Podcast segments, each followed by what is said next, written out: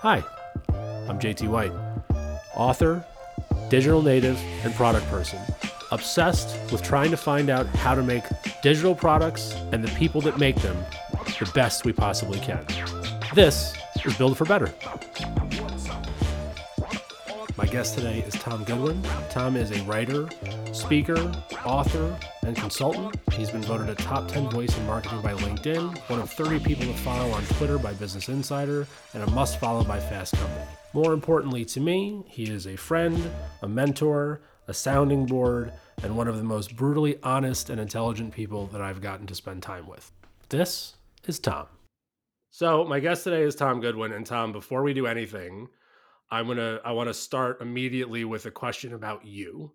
And Mm-hmm. before I get to the question, I'm going to give people a little context because I do think it matters that almost all of this, the book and the platform and the podcast, are mostly your fault because you wrote a brilliant book and we talked about your brilliant book a ton and it made me think and i was taking a product angle and you very kindly were like i don't know anything about what you're talking about someone should did anybody write that stuff you should write it and then i wrote it and you wrote something back to me that i will never forget that said i have terrible news for you you might be an author Yes, I remember.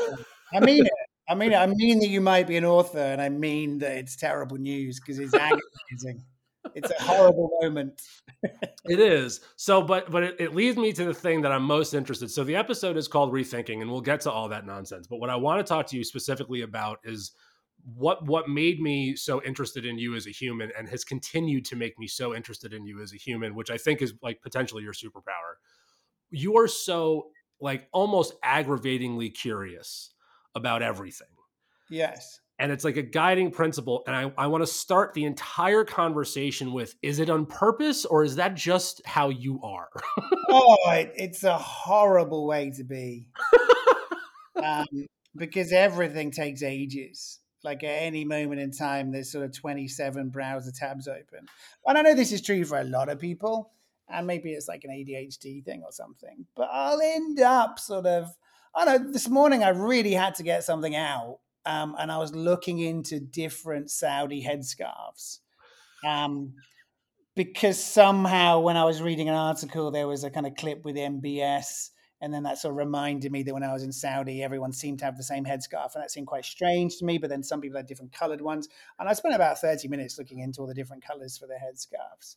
okay Um, and then invariably, I ended up sort of thinking about you know Saudi-Palestinian relationships, and I started looking into the sort of borders um, of various different countries, and yeah, somehow it ended up sort of with me taking about an hour to do something that should have taken about a minute, and it was sort of great and fun, but it's just how everything in my life is, which is wildly inefficient. Um, but sort of somewhat interesting. Um, but I, I, I think it's probably a curse. I mean, I'm very happy with everything about my life, um, but it does just, you know, I, I sort of feel like the the internet is something to finish, you know, and I know I'll never get there. well yeah, god bless you for trying so so speaking of the internet right so i think a lot of people who are familiar with you are I, like do you like the term provocateur or do you think that that's like really annoying and obnoxious It's not the worst thing I get called, but it's almost the worst thing. it's got to Um, be close Well, because it, it it judges intentions. right Uh, yeah yeah so contrarian is, is my sort of red button, which means that I start to sort of smash people in the face. But provocateur to sort of, you know, like obviously you can sort of frame it in a way which seems sort of quite, you know, joke based. You can sort of think of it as being sort of like light-hearted, but ultimately there's there's something about it which is sort of rooted in this need to get a response. Um, and there's nothing about that at all with me. Like, um, I think it's part of the process of being very curious. I'm fascinated to know what people think, and I love the idea that people are able to to to, to write back to me. Uh, that's why I love sort of online, you know, cyber domains uh, because it has this sort of interactive media element that we talked about in 1997, um, where you know what people think. And actually, that's why writing a book is kind of horrible because you've got no idea what people are thinking as you as you write. But no, so for me, it's really, really interesting and important that at this moment in time on the planet, we have really good conversations about stuff. Um, I don't know if nuclear power is a good idea. I don't know if EVs are going to reach 30% or 90% saturation. I don't know what interest rates really mean for the wider American economy. I, I don't really know anything. Um, and one really good way to learn is to have your own opinions and to express them, and then see what people who know a lot more than you uh, think about uh, those things. As it happens, you know, those things tend to get noticed when they're more punchy. Uh, those things tend to get noticed when they're more different to what people expect you to think.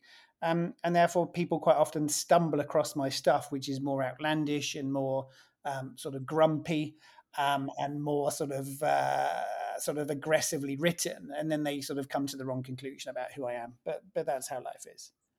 Yeah, so that's so I, I find that interesting because it, like we're friends, like you and I are actually friends, and I don't want to hide that on this podcast. Like we're proper Yeah. friends. Yeah. So it's it's always fascinating for me when I mention you because I get like one of three very specific. No, that guy.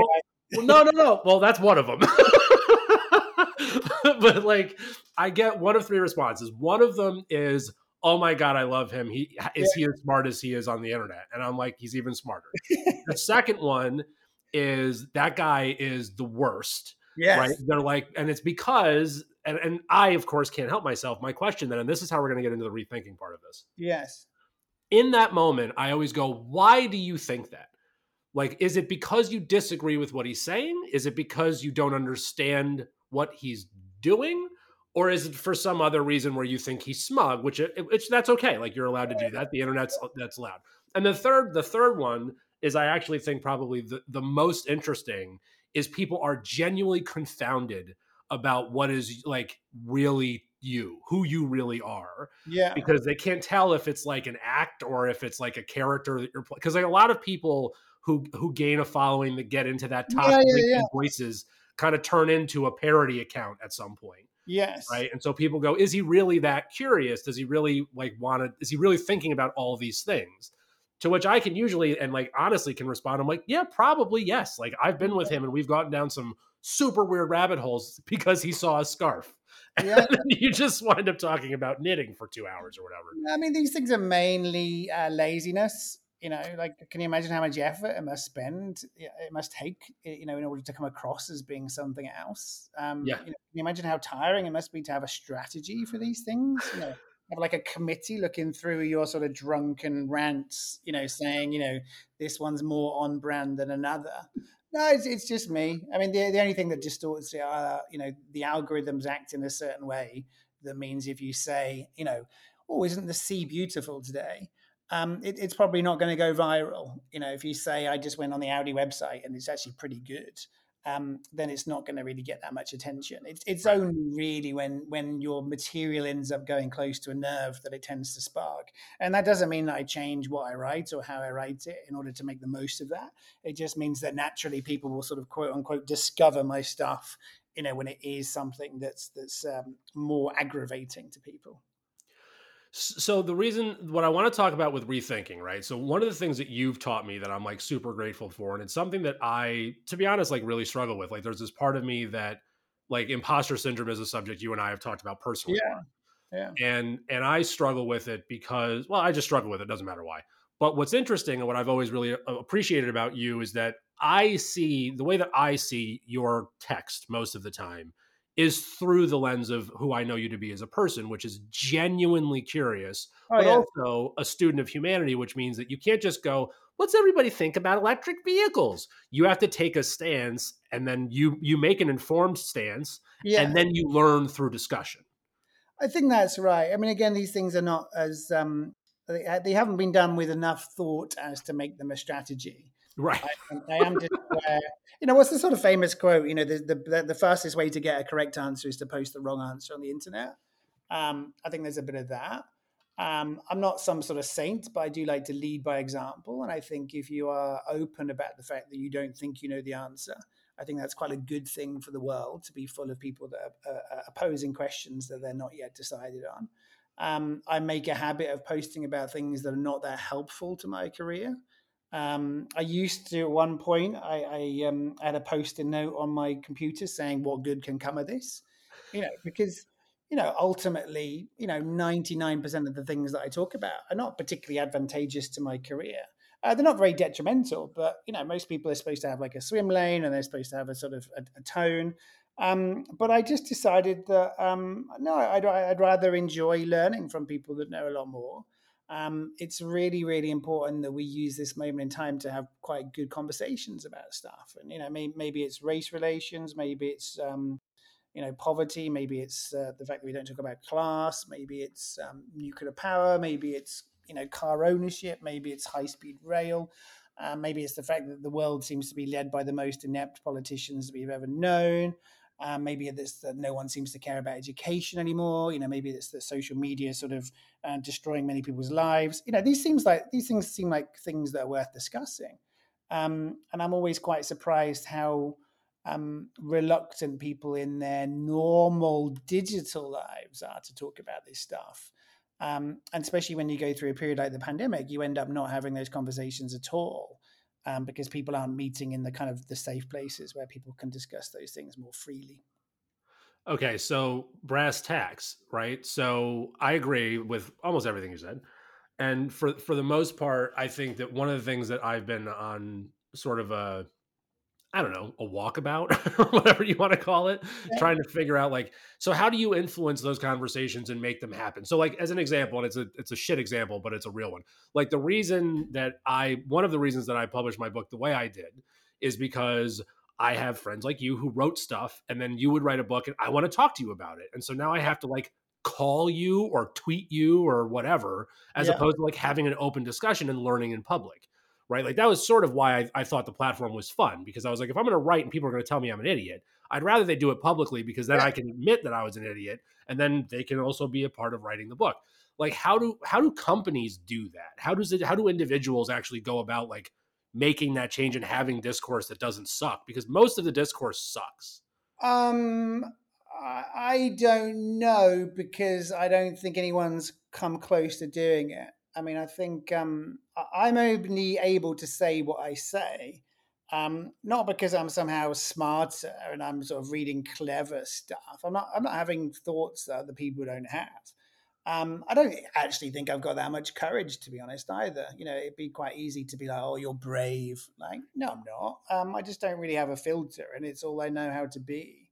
Um, and the reality is that I do think we are in an environment in an environment where people are reading the room quite correctly, and actually people are you know getting enormous amounts of trouble for asking questions um, because people read into that question a sort of presupposition about what that question was really about.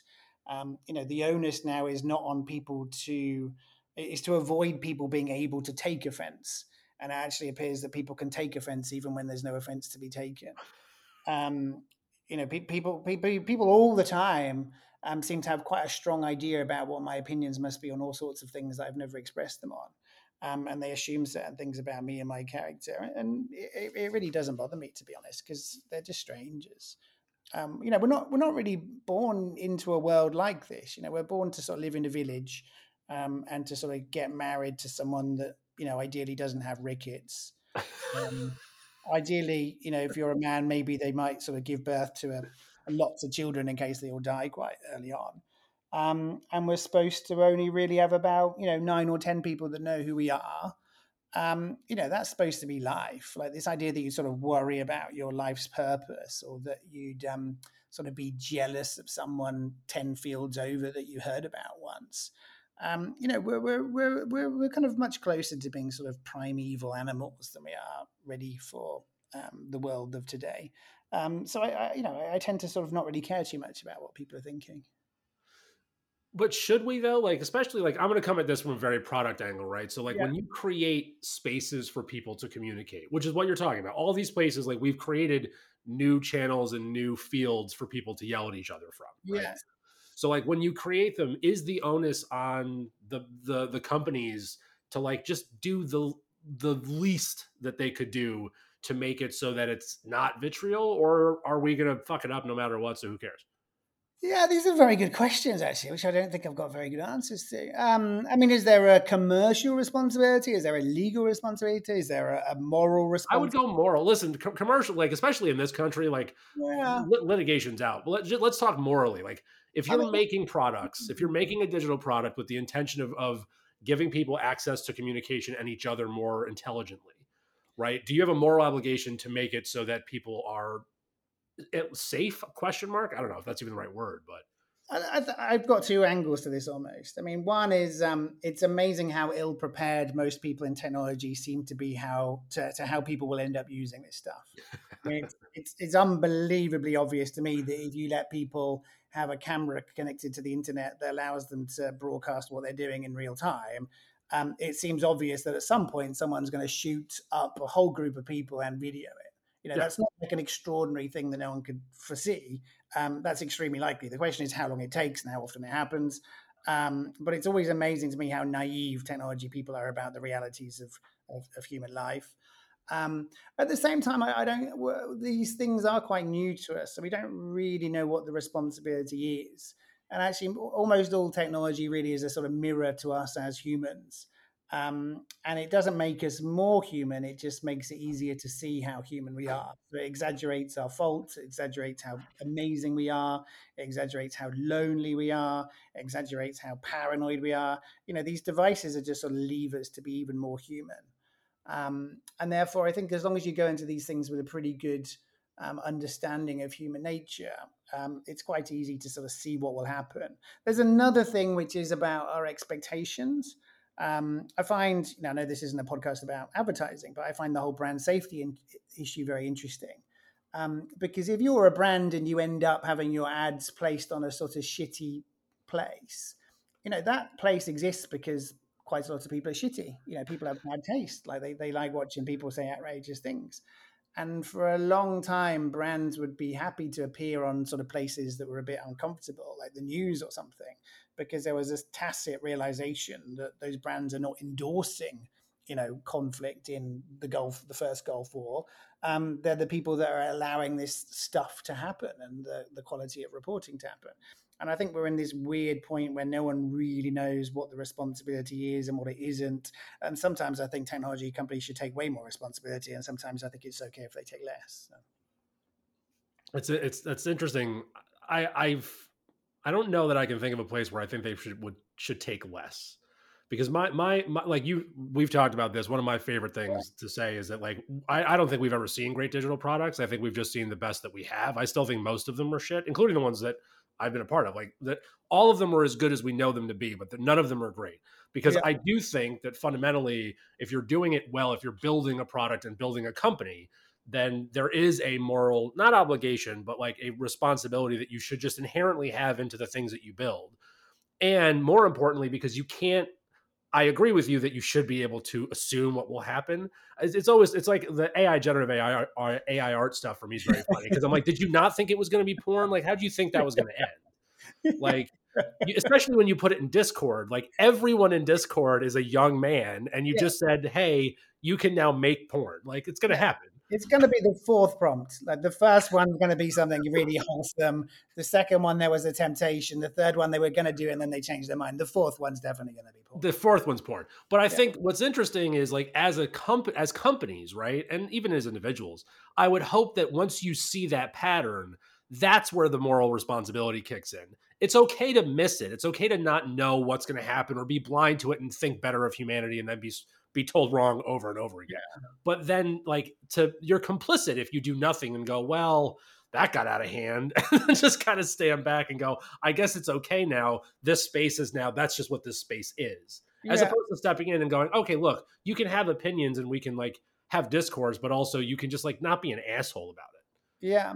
I'm always quite interested with the question, you know, are these people really stupid or are they evil and sort of strategic?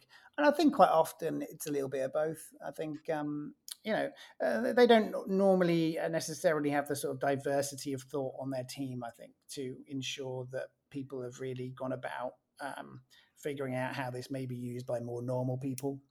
Um, I also think, I mean, maybe it's not something you want to talk about, but I'd quite like to, which is, um, you know, what happens in big groups of company, uh, big groups of people to make mediocrity um, so likely to, to come about you know, I'm, you know, I probably have this reputation for being quite sort of curmudgeonly, um, but it's because technology is amazing and we could be making extraordinary digital products. You know, you go on something like um, Dribbble and you sort of see what the process of, you know, changing your seat on a plane could be, or you see what the bank account of the future could be, and then you sort of go on the Bank of America website and you think that maybe it's a, a cyber hack because it's sort of so atrociously designed. Um, I'm sort of fascinated to know what happens um, to large groups of people that make it acceptable to to spout enormous amounts of bullshit, not say anything interesting, and then do something quite bad. Well, from well, I mean, I'll give you my product perspective on it, particularly just because when you think about like the tipping point, and also like my career in particular, like I I almost intentionally vanish after companies get to 150 people or more. Yeah. And it's because I do think that you get to this level of like once you have three levels, if you have to ask upwards of three people if you can do a thing, you're Yeah. going to start doing less cool things. Yeah. Like I think it's just inherently what happens. And then you wind up everything winds up being designed by committee and you Yeah. wind up with like these huge groups which I think was and like look, if you if you think about like lean and agile, which are really really great principles, but they're almost impossible to do at scale with Mhm. huge huge companies because you have 16 different teams all running their own agile process Mhm. now what like now like like now you have to hire an army of people to conduct the trains and it all seems to be done without a vision. You know, I, I, like uh, uh, this is where I'm definitely at the end of my sort of knowledge. But I imagine Excel probably now is like a two gigabyte download. Like it, it's probably been updated. You know, probably every you know two weeks with a security patch and a sort of big update every two year, every sort of uh, six months, and it's probably doing exactly what it did for most people. You know, ten years ago. And I, and I and I wonder if all these people are just sort of being busy because they're supposed to be busy um, you know, you you look at the sort of iOS updates and you think that's an enormous amount of time and effort being into maintaining something, which is, I, I mean, it's very good. But if you'd taken a hundred people, given them a billion dollars a year um, over the last five years to just go reimagine what a phone could be, um, you know, what is a, an operating system that works around people's needs rather than is sort of constrained by by software and programs you know, you'd probably be looking at something which could transform the sort of face of, of mobile computing, um, rather than something that sort of you know has like a an emoji or whatever it's called. Yeah. Well, you don't you don't want to have this whole podcast done with you as a unicorn, Tom? Maybe a unicorn. Yeah. well, I think well, it's an interesting it's an interesting problem set, right? Because ultimately these like usually really really small companies build really cool things. Yes. They become really big companies. Really big companies become publicly traded. Publicly traded companies have shareholders, and it switches from are we building cool things to are we Yeah. making revenue? Yeah. And and I would argue that when you look at specifically like mobile infrastructure is a really good example of this. So is like uh, internet browsers. Like the fact that none of them play together, and the fact that everything's a walled garden, mostly because of advertising, to be honest. Mhm. Yeah. But because they don't, they're like they're disincentivized to work together to make things better, which Yeah. means they don't have the best minds all working together. They have the some of the best minds in a hole with other best minds in the same hole and yeah. then they're both running at the same problem without talking to one another. yeah. Yeah.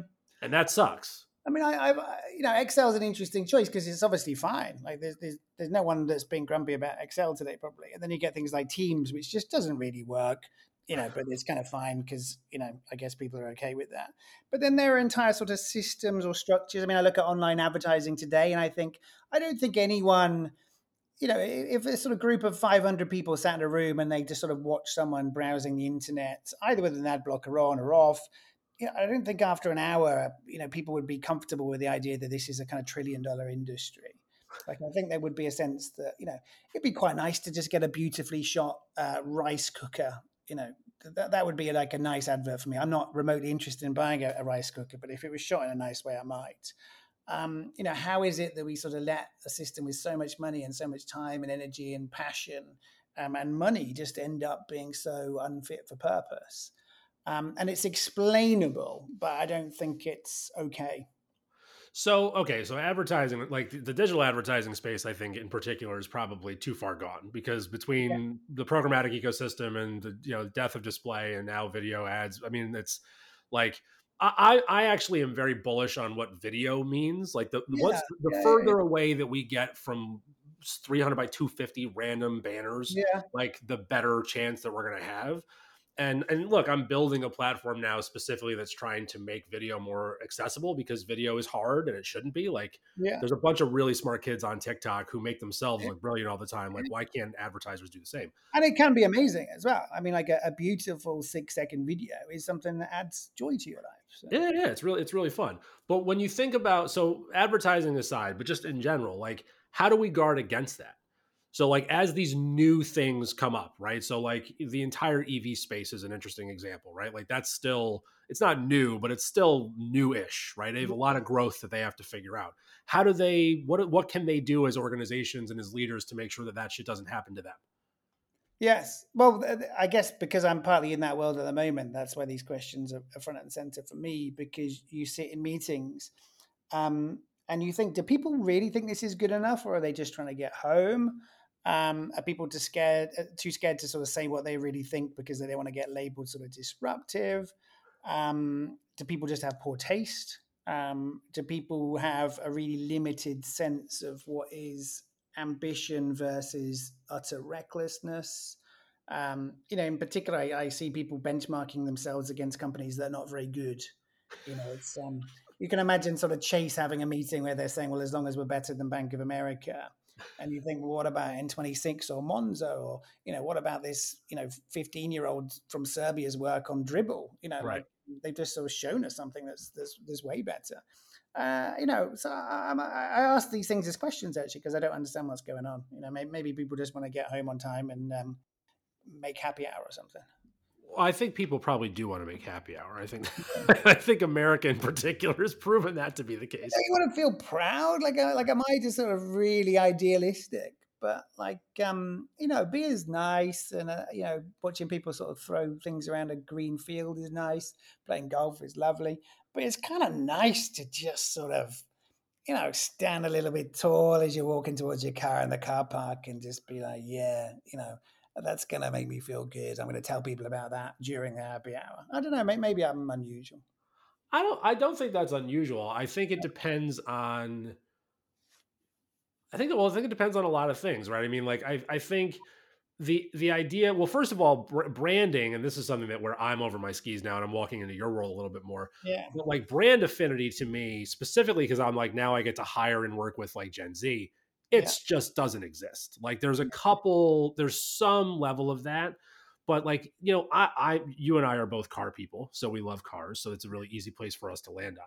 I'm interested in the electronic side of things just because i'm like okay if you can get all the things that i love about cars and make it better for the environment and make it safer and make it more sustainable and you know change the whatever i'm i would i would take pride in it but then Yeah. also the first 10 years of cars that they were making with evs they made them look as poorly as they possibly could Do you think that was uh, a sort of deliberate attempt to, to sabotage the market, or do you think they completely misunderstood the consumer? Well, I, I, it's a good question. I don't know. I know what I know is that I'm a huge car person, right? And so I love cars, and I would be very open to something. But instead, they came out with I don't want to pick on Toyota, but they came out with the Prius, and I was like, "Who's that for?" I'm not Yeah. going to get rid of all these race cars I've been. I'm. I grew up with Fast and Furious. You can't show me a Dodge Charger and a Supra and then go meep meep. Here's a Prius. Like, what am I? The leaves, the leaves, they grow on the dashboard. They of right, cool, in front of you. super cool. Maybe they should have learned from that, and then in the sort of the petrol version, you could have seen all the sort of leaves dying and sort of yeah, just a dead tree. like a power station. But I, I think the thought process that goes into that as a product person is fascinating to me, right? Like, and even like now, I will pick on a brand because I I love them, so I don't feel bad about it. yeah, BMW, I've I've I've loved BMW for a long time for racing purposes, and they're a ton of fun. And I've Yeah. owned quite a few of them, and I've gotten to build some of them, and whatever. Their first swing at electric cars. Again, I was like, why are you not making the cars that you make but electric? Instead, Yeah. you're doing this weird Darth Vader grill and you Yeah. built this toaster on wheels that flies around that's like super not economical for people to use as a car. It's Yeah. cool that it's an, it's an efficient vehicle. I just don't understand what goes into the product design there, where you go, we have this thing that we know people love, and we're going to introduce a new piece of it that it can do the sa- all the same things, but in a different way, and we're going to go completely right field and do something completely new. Like Yeah. I fail to understand that. I, I don't understand that. Yeah. I mean, I can offer a little bit of an insight into that if that helps. I would love it. Yeah, for everybody.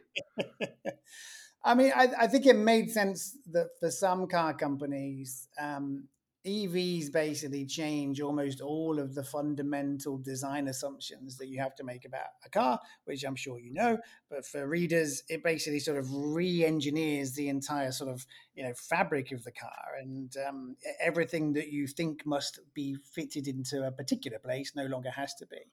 And I think in a way, what that probably turned into is something like a carte blanche which basically said to everyone across the entire company, we need to challenge everything we know. Um, everything should be different. This is not car making. This is consumer electronics. You know, everything that used to be paint can now be an LED. Everything that used to be a, an engine bay can now be a frunk. Um, the wheels now need to sort of, you know, be worked around aerodynamicness rather than whether they can sort of look shiny on MTV videos. Um, and I think people sort of took that mantra and that ethos and they thought that challenging everything meant that everything had to be different. Um, rather than thinking this means that things don't have to be like they used to. Um, but at that time, you know, the i3 and the i8, they were kind of like done for the press more than for the P&L. Um, I think the weird thing is that when you see other car companies that are perhaps a little bit less um, indulgent doing the same thing. So when you get kind of Kias or Hyundais, where any sort of normal person feels a little bit sick, you know, when their EVs go past. it makes me think, you know, I'd quite like a sort of BMW 535, you know, that just happened to have a sort of um, an, an a sort of electronic um, propulsion system inside. So. Yeah. Well, the, the thing that it makes me think, and again, back to the whole rethinking concept, right? Yeah. like just because – it was done the way before. So the Tesla wheel is a really good example for me, right? So they they redesigned it and now they have this like this Is that what it's called? Yeah, whatever. Yeah. Like yeah. so so cool, I guess, that you could take a thing that can be different, but also if something has existed for a very long time and it does work, is there like are you redesigning it because you made it better or are you redesigning it because you can? I quite like that though. I mean, I don't I don't love Elon as a guy, um, but I think it's quite nice to have people just pissing about. Um, yeah. you know, like in a world where everything's so the same, you know, in a world where every single car app, you know, lets you heat up the seats before you get in, in a world where every single sort of car app, you know, lets you see which doors open, um, and they're all identical to each other. It's quite nice to just think that someone was in a meeting going, "Why don't we change the steering wheel?" And everyone's like, "No, Elon, that's a terrible idea." And he's just like, "No, like change the steering wheel now." Like, I think the world needs more people to sort of have those non-data supported, sort of idealistic, sort of mischievous things. Um, yeah, just ideally, they don't mean that people die. Yeah, that that's bad. That's yeah. usually not a great outcome. Yeah. Yeah. yeah. Well, I just like him aside. I think that there's first of all, like I love, I like the skunk work tiger team. I hate both those terms, but I like this idea of here's a couple of people who want to do something weird that we're not going to say no to for a while. Yes. Progress, and then you just see what happens. But I also think that we, specifically in the tech world, fall a little bit into in love with those concepts Okay. And we go, oh my gosh, because they they they did this thing all by themselves in a corner and no one told them no. And so whatever they came up with must be a good idea. Sometimes those are also shit ideas. Yes. Yes. It's quite hard to sort of separate out the two. I mean, I, I, I guess we do live in a world with a lot of survivorship bias. Yeah, you know, tons. I love the spirit of the sort of Dodge Viper and people sort of like running around a factory, sort of taking, you know, signal stalks from cheaper cars and sticking it on a big engine, basically. Like, I, like I love the spirit of that, but then the same spirit of that, you know, does end up with people making apps where you know people sort of um, do all sorts of dodgy things that I won't say. Um, right. So I, I, think the sort of the you know maybe maybe intentions are, the, are an important thing to think about. Maybe um, the right level of naivety. Um, you know, probably just having like adults in the room is quite a good thing. Um, I don't like the expression liberal arts majors because it's the sort of thing that people write on Twitter. Um, and but but there there is something to be said for groups of people where there are enough people that represent different vantage points that allow things to become sort of progressed but not you know progressed but polished rather than um, you know, too too too much. Yeah, I think one of the things that I've learned in my product journey and making stuff is that my favorite audience to test very often is the one that I know will never use it. Yes. Yeah. Like yeah. so like very often I'll build a thing and I'll like put it in front of my dad. And I'm like, go ahead, do something cool. And he's like, what the fuck is this thing? I'm like, just just press it, see what it does. like, yeah, like I just want to see what that happens. And I wish bigger companies, because like, and look, focus groups are really important. And data, I my entire career is based on making informed decisions on data. I'm a product person. It's literally what I do for a living. Yes. But I do think there is space for exploration that I wish companies could figure out a way and look, I'm counting on people like you to do this. So, you know, go do it.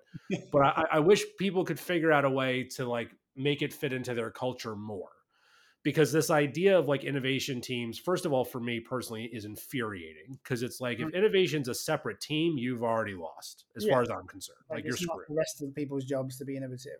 Right. So if everybody else is bored and doing the thing, and these guys are going to go see what they can break, and they're not going to talk to each other until they're done, and they get to do show and tell, cool that's probably going to go really well for morale. I bet. I mean, things, things, shouldn't be innovative; they should just be good. Um, you know, they should be ambitious. Um, but you know, the moment I hear the word innovation, all I can see is like someone talking about Web three, you know, and someone else talking about NFTs.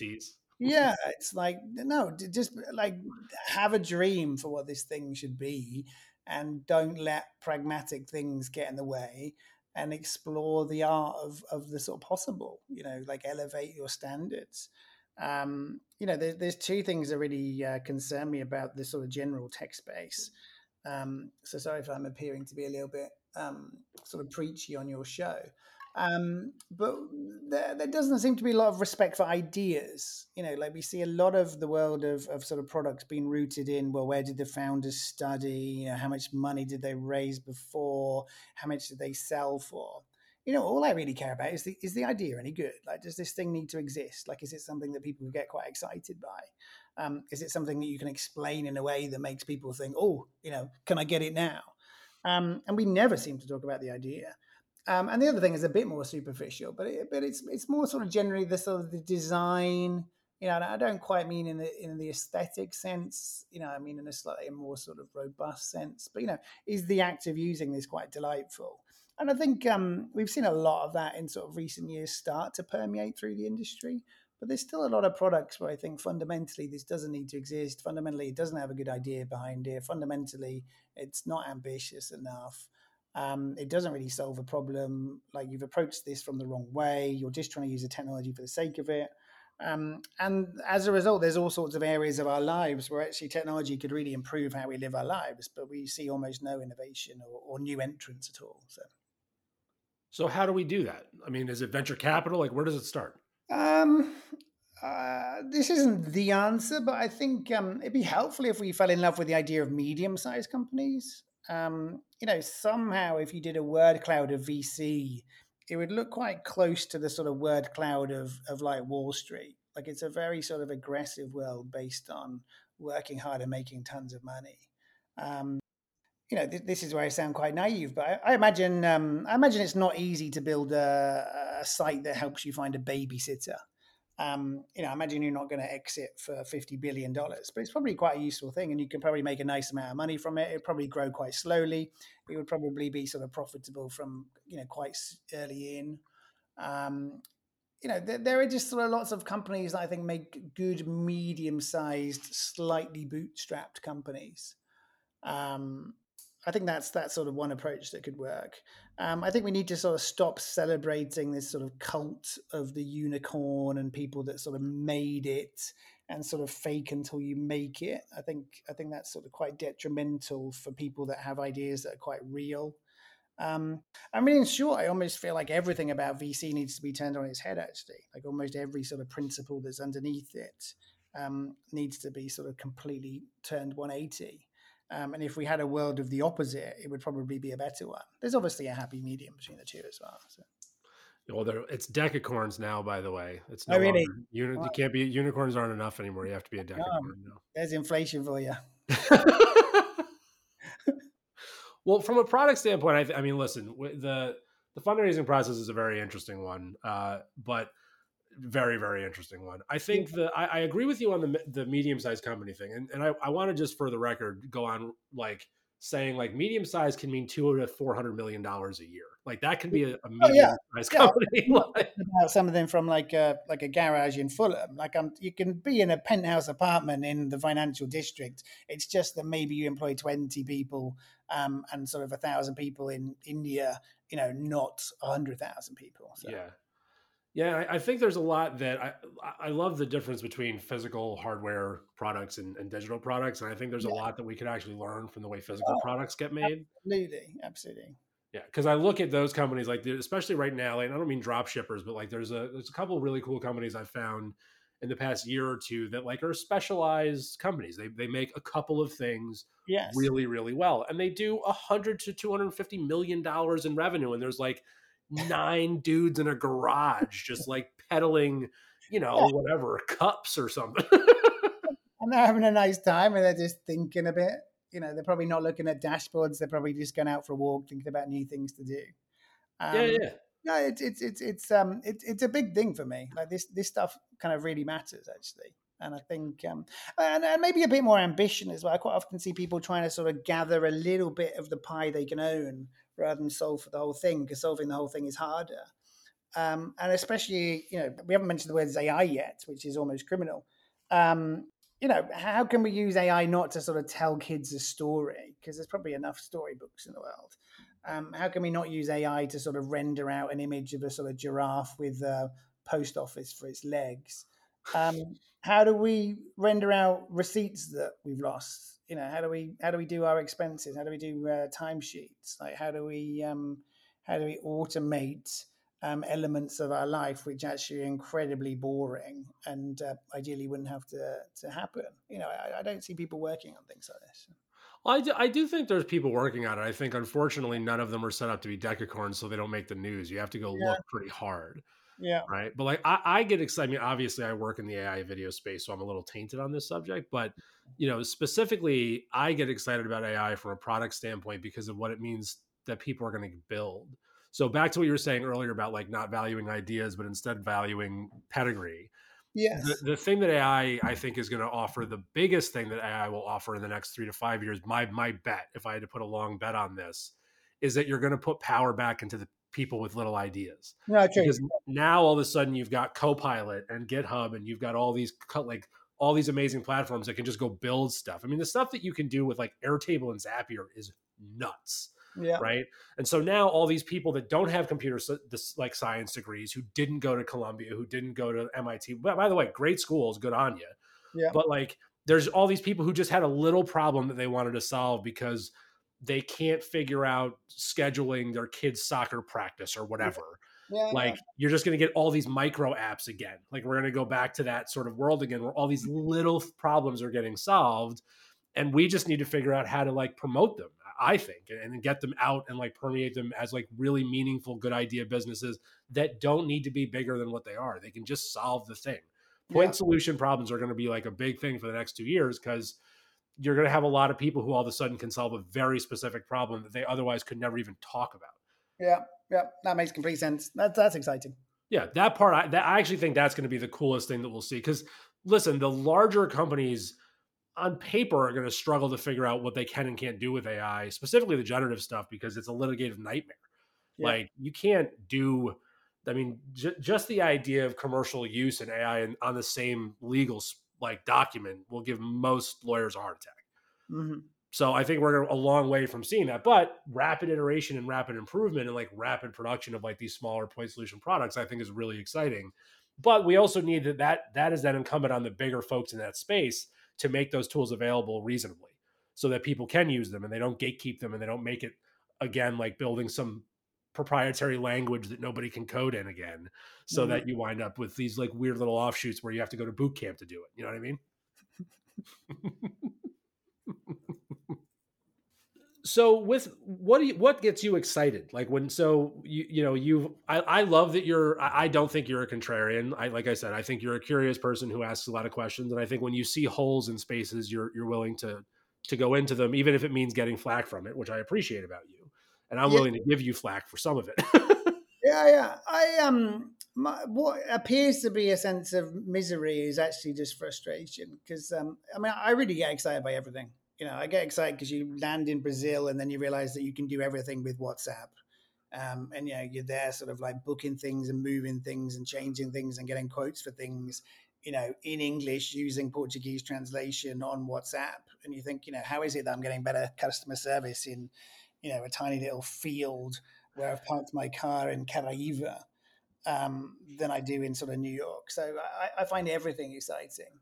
Um, I'm gonna sort of steal some of, of what you just said and, and sort of pretend it was me that said it first. But I think I think the I think any time that technology um, becomes distributed and embraced, and that areas are sort of democratized, it always leads to abundance. And I think that that process of new, fresh people who perhaps don't have the same way of thinking, experimenting, that always creates really interesting situations. So I think I think the the sort of flurry of activity in AI will be really, really interesting. Um, I do think the problems are always medium sized. Like it, like it, it's it's easy to make something tiny, and it's easy for it to be bought by a big company. But sort of getting something from small to medium to large is is really challenging. Um, there's an area that I don't know that much about that I keep on meaning to learn more about, which is sort of containerized constructs in a way. Um, so everything from something like APIs to sort of microservice layers um, you know, how can you start to build things in modular ways, um, which are more like ecosystems? Um, you know, you know when you're sort of on, um, I know Gusto or um, some sort of SaaS platform, and you see integrations. Um, or you know how sort of open banking in the in the European Union has sort of worked, where you're not so much building a site so much as a sort of recipe um, I think there's something fascinating there. You know, what happened if my phone, you know, what happens if all of my transactions were sort of linked to other transactions so that, you know, at any one time I could see what I own in the world and when the extended warranty is about to um, expire? What happens if I could see how big my clothes were just because it was metadata in a receipt? Um, what would happen if you could um, see how many calories there were in food that you've eaten because you could see all the, the data from all the items that you bought. You know, I'm not saying those are good things, but what happens when we start to approach problems in that kind of way, where we think about how things work together?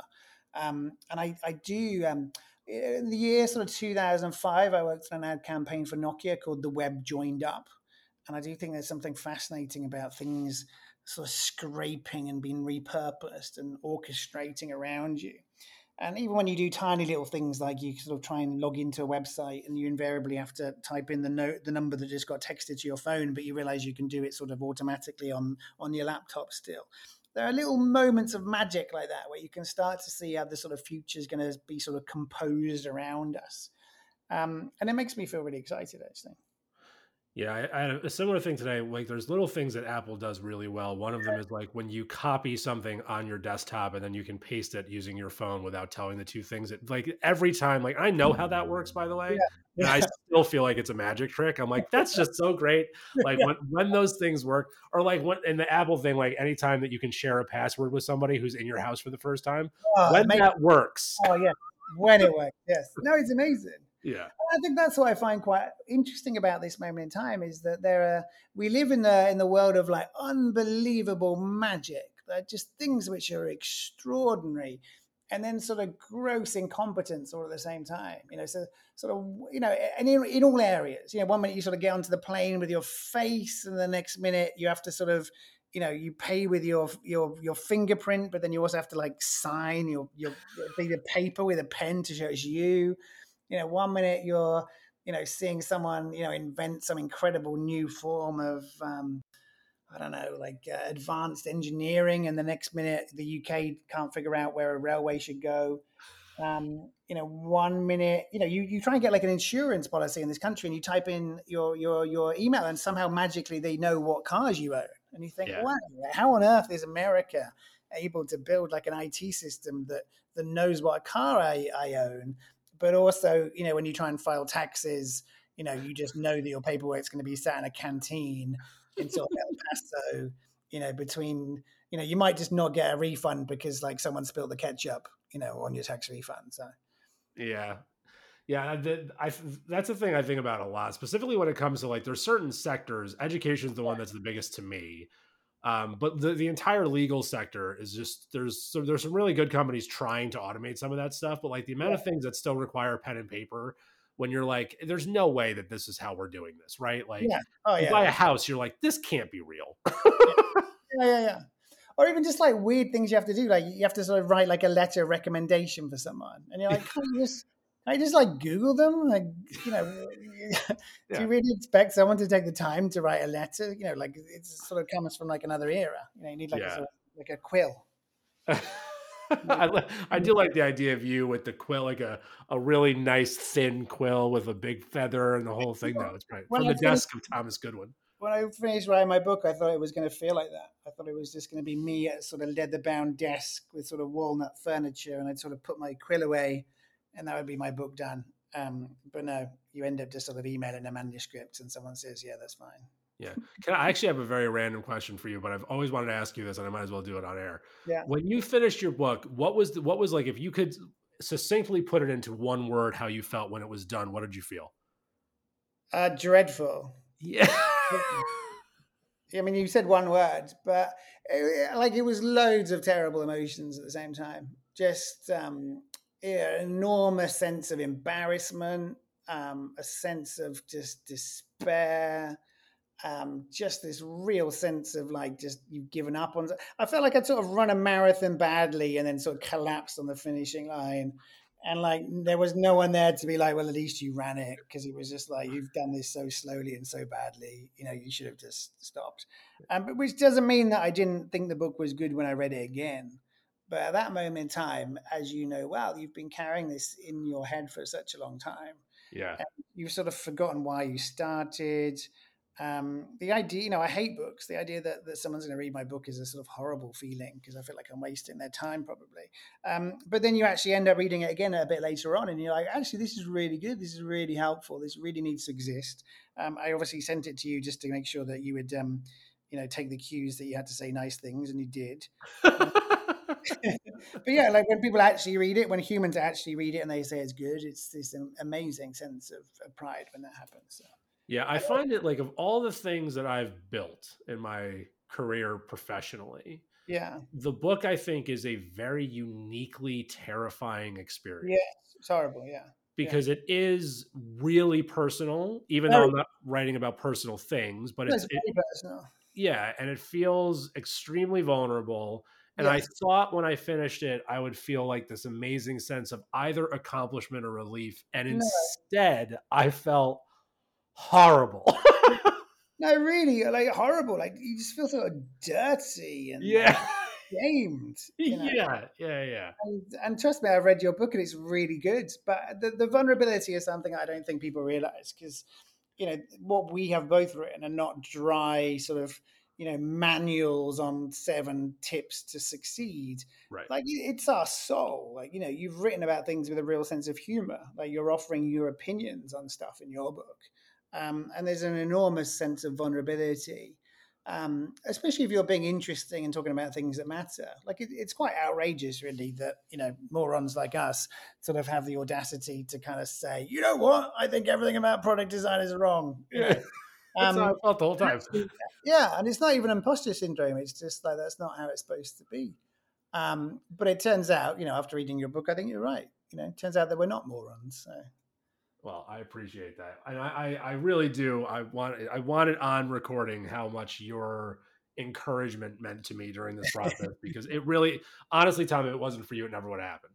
Yeah, Like I just, I couldn't do it because I respect your opinion so much. I respect your brain so much, and one of the things that I, I hope people, well, one of the things I hope people get either from this, but like if I could give the only piece of advice that I'll actually give on this particular episode is get someone in your life like Tom is to me, where I know if I made something shit, he'd tell me. yeah, yeah, yeah. Like yeah. if you really didn't like a thing, you'd be kind. You wouldn't be mean to me, but you would be like, how you express these things. But yeah, but and you have done that to me before. Like I've come to you with stuff and ideas, and you're like, that's an interesting thought.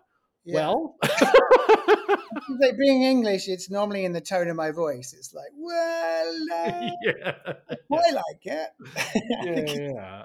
I see where you're coming from, but dot, dot, Yeah, dot. All right. Well, before we end, I want to. So I have nine questions, which I love you and I sent to you, but I bet you didn't look at them, so it's going to be even more fun. I did. I don't remember seeing when you send them?